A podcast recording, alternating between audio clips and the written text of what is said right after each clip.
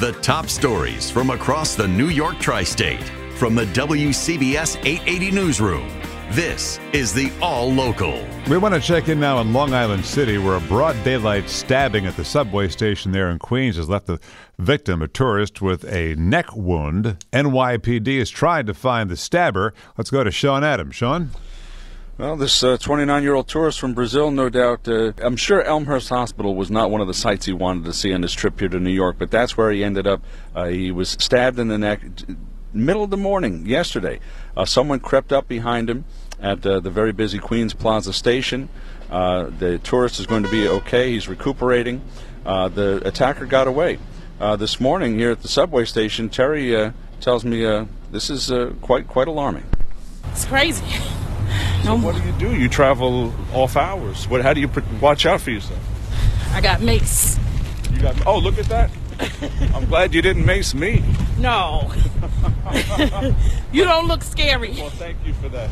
It's been a violent week on New York City subways. You had a 16 year old stabbed in the leg out in Coney Island. In lower Manhattan, a homeless man assaulted a female MTA worker and a Good Samaritan who came to her defense.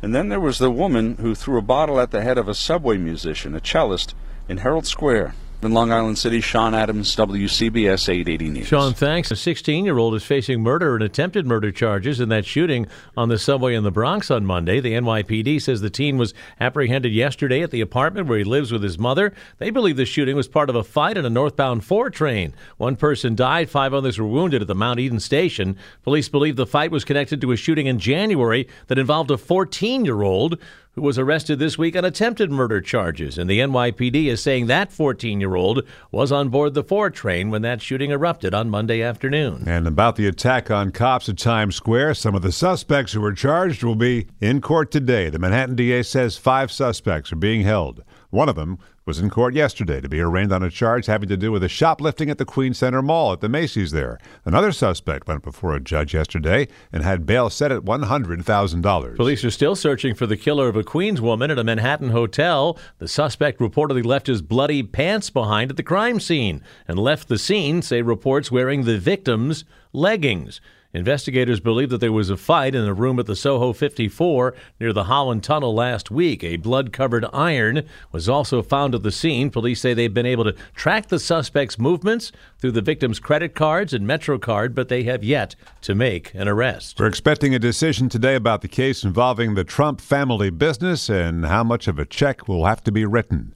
Part of a very busy 48 hours for the former president in New York courts. There is so much at stake here for Donald Trump and his family. Attorney General Tish James has sought up to $370 million in fines and banning the Trump family from doing business here in New York. This case has never been about politics or personal vendetta or about name calling. This case is about the facts and the law. And Mr. Donald Trump violated the law. But the former president has repeatedly called this a witch hunt, and he's been labeling James a racist. It's a rigged state, it's a rigged city, it's a shame. There was bad news for Donald Trump yesterday. The former president's hush money trial involving Stormy Daniels will begin as scheduled March 25th. The judge yesterday denying the Trump team's request to throw out the case. From Lower Manhattan, Glenn Schuck, WCBS 880 News. Now, time for WCBS 880 weather. Now, those flurries we had last night are reinforcement of the cold air, and it comes with strong winds. They are back with us at least through the first half of the day today. They are gusting up over 40 miles per hour. LaGuardia, 45 mile per hour gust, 43 at Newark and uh, generally 30 to 40 around the region. So that has dropped the wind chill at least 10 to 11, 12 degrees or so colder than the actual air temperature, which right now is 36.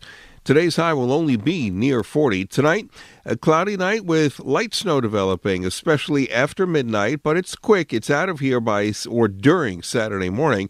But at that time, it could be a coating to an inch or two north of the city, one to three from the city on south, and highs tomorrow as it clears out 35 to 40.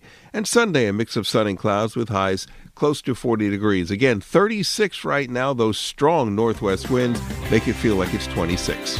Stay informed. Stay connected. Subscribe to the WCBS 880 All Local at WCBS880.com or wherever you listen to podcasts.